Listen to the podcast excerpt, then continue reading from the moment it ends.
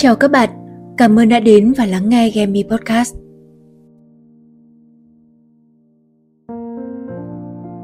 Bạn sẽ trả lời như thế nào nếu có ai đó hỏi rằng bạn có hạnh phúc không?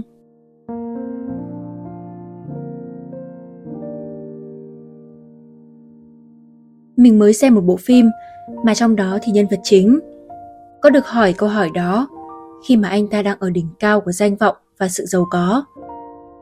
Thế nhưng vào đêm Giáng sinh, khi mà mọi người đều về quê quần bên gia đình, thì anh ấy lại không biết ở bên cạnh ai. Và rồi anh ta được bước đến một cuộc đời khác, cuộc đời mà anh ấy đã không lựa chọn trước khi trở nên nổi tiếng. Để rồi khi bắt buộc trở về cuộc đời thực, thì anh ấy lại không chịu chấp nhận. Mỗi lựa chọn trong đời đều đưa chúng ta đến những hành trình khác nhau, và khi lựa chọn, tất nhiên chúng ta không thể biết được hành trình đó sẽ vui vẻ hay buồn đau. Vậy ở cuộc đời thực này, nếu được lựa chọn lại một điều gì đó, bạn sẽ chọn lại điều gì?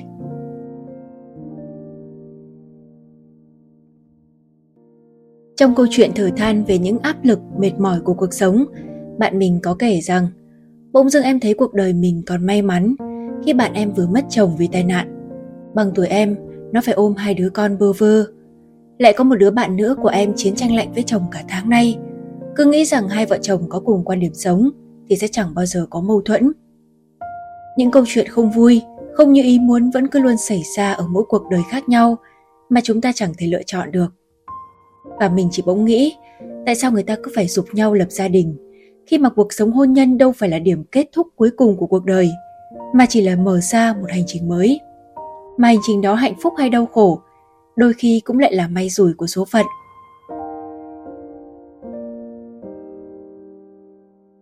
Chúng ta thật ít khi hài lòng với cuộc sống của mình đôi khi, mình luôn nhắc nhở bản thân, biết hài lòng cũng là một loại hạnh phúc.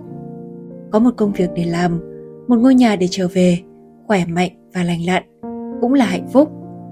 Thế nhưng chẳng ai cứ mãi vui vẻ với những điều mình vốn dĩ đang có cả. Một người đau chân thì chỉ cần cái chân bình thường trở lại cũng đã là hạnh phúc. Một người khiếm khuyết thì chỉ ước ao có thể sở hữu một cơ thể lành lặn. Thế nhưng mà với một người khỏe mạnh bình thường thì chúng ta có thật nhiều mơ ước mình có thể trả lời rằng mình hài lòng với cuộc sống hiện tại, nhưng không có nghĩa là mình luôn hạnh phúc. Chúng ta sẽ thấy mình may mắn hơn người khác khi thấy những nỗi đau của họ. Nhưng rồi lại có thể ngay lập tức thấy mình thật bất hạnh khi so sánh với những cuộc đời có vẻ hào nhoáng, hạnh phúc ngoài kia. Trong những cuộc gặp gỡ của những người lâu ngày không gặp, chúng ta từng hỏi nhau công việc như thế nào, kiếm được nhiều tiền không, dạo này yêu ai chưa, gia đình có yên ổn không? Chứ chẳng ai hỏi nhau là dạo này sống có hạnh phúc không? Bởi vì chúng ta mặc định rằng, nếu công việc ổn thỏa, tình yêu êm ấm, không ốm đau bệnh tật, thì có nghĩa là chúng ta đang sống hạnh phúc rồi. Nhưng có thực sự là như vậy không?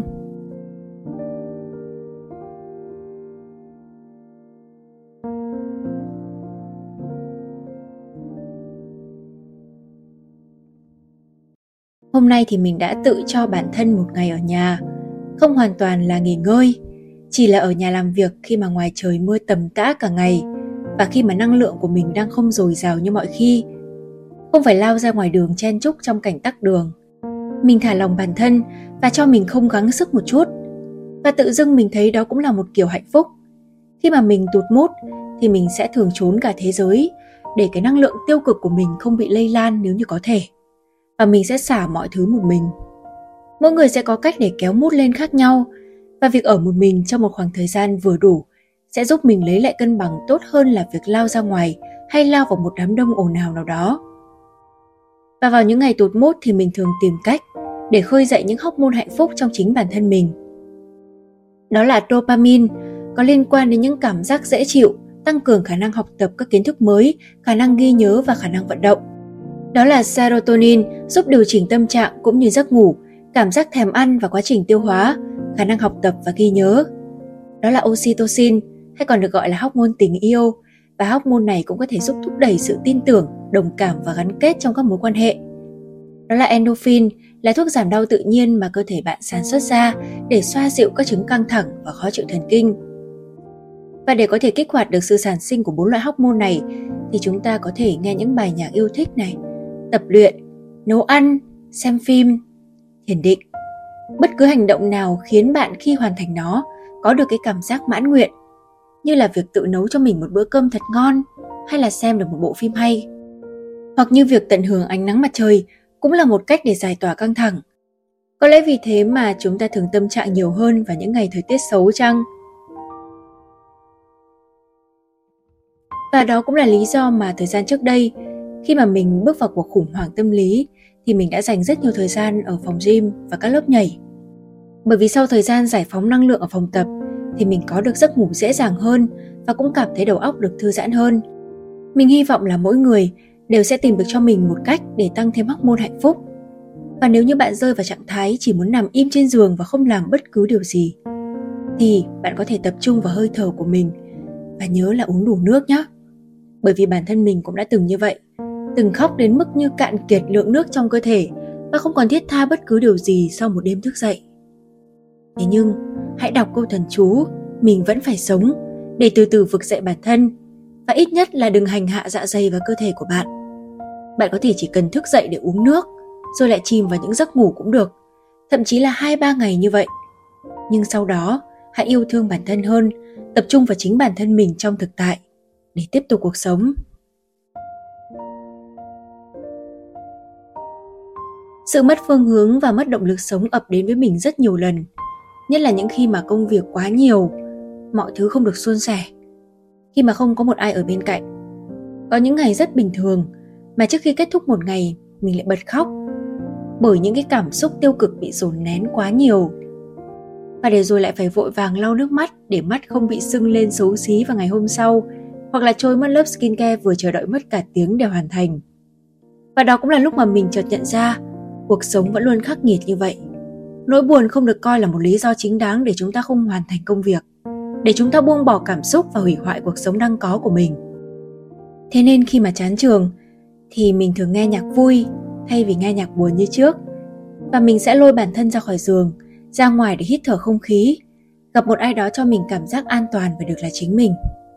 Và mọi thứ bằng một cách nào đó sẽ cân bằng trở lại.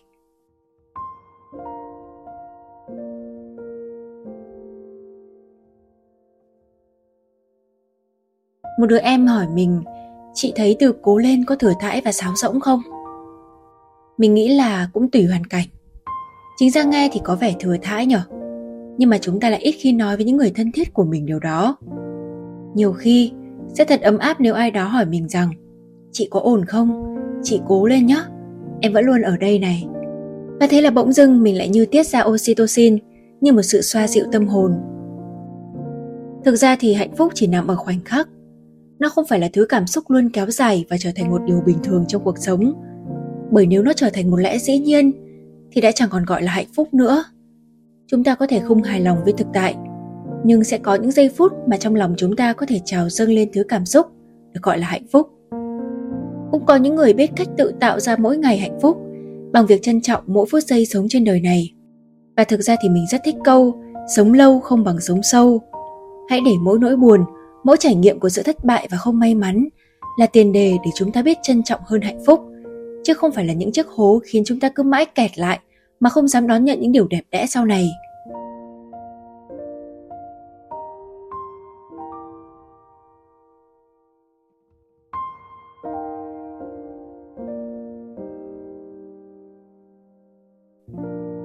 Và cũng như một số podcast mà mình từng làm, để sống được những ngày bình thường như việc đi làm mỗi ngày, trở về căn phòng, tuy chỉ có một mình nhưng ấm áp và đủ đầy. Tiền lương kiếm được có thể đủ để trang trải những chi tiêu trong cuộc sống.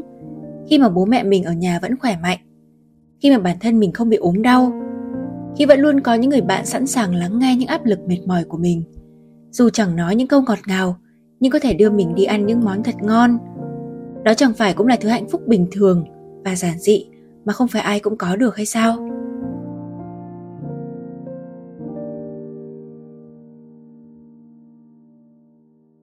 Mình biết rằng có thể do cuộc sống của mình không mấy dễ dàng, cũng có thể do mình là một người quá nhạy cảm, nên những cái cảm xúc không vui của mình cũng nhiều hơn người khác. Nhưng mà biết đâu khi mà lắng nghe và hiểu về cuộc sống, luôn phải tự chấn an bản thân của mình, thì các bạn lại thấy các bạn may mắn hơn rất nhiều. Vì các bạn vẫn có những hóc môn hạnh phúc mà không cần phải cố gắng tìm kiếm, không cần phải tự chấn an bản thân mỗi ngày như mình. Cũng được làm những điều khiến các bạn vui vẻ, mà không cần phải gồng mình lên. Và để mình kể cho các bạn nghe một câu nói khiến mình tưởng hạnh phúc hơn cả một câu tỏ tình. Đó là có một ai đó nói rằng sẽ cố gắng hết sức để mang đến sự an ổn cho cuộc đời mình. Rằng mình hãy suy nghĩ đơn giản thôi, hãy yên tâm làm công việc mình giỏi nhất và vui với nó là được. Tất nhiên lời nói nào cũng hay hơn hành động. Và lời nói thì cũng chỉ như gió thoảng qua thôi. Có thể người nói ra không còn nhớ nữa, nhưng mà mình lại nhớ nó như một nỗi ám ảnh. Như việc mà em mình cũng luôn mong là sẽ có một người yêu thương mình như bố mình. Một người chịu tất cả mọi điều, nhưng vẫn yêu và chiều mẹ vô điều kiện. Bạn có hạnh phúc không? Hy vọng là sau số podcast ngày hôm nay thì bạn có thể nói với mình rằng bạn hài lòng và hạnh phúc với hiện tại nhé. Và sự hạnh phúc sẽ luôn dễ lan tỏa hơn. Cảm ơn các bạn đã ở đây và lắng nghe những tâm tư của mình. Các bạn có muốn lắng nghe điều gì không? Hãy để lại bình luận và câu hỏi cho mình nhé. Chúc các bạn ngủ ngon và hẹn gặp lại vào tuần sau.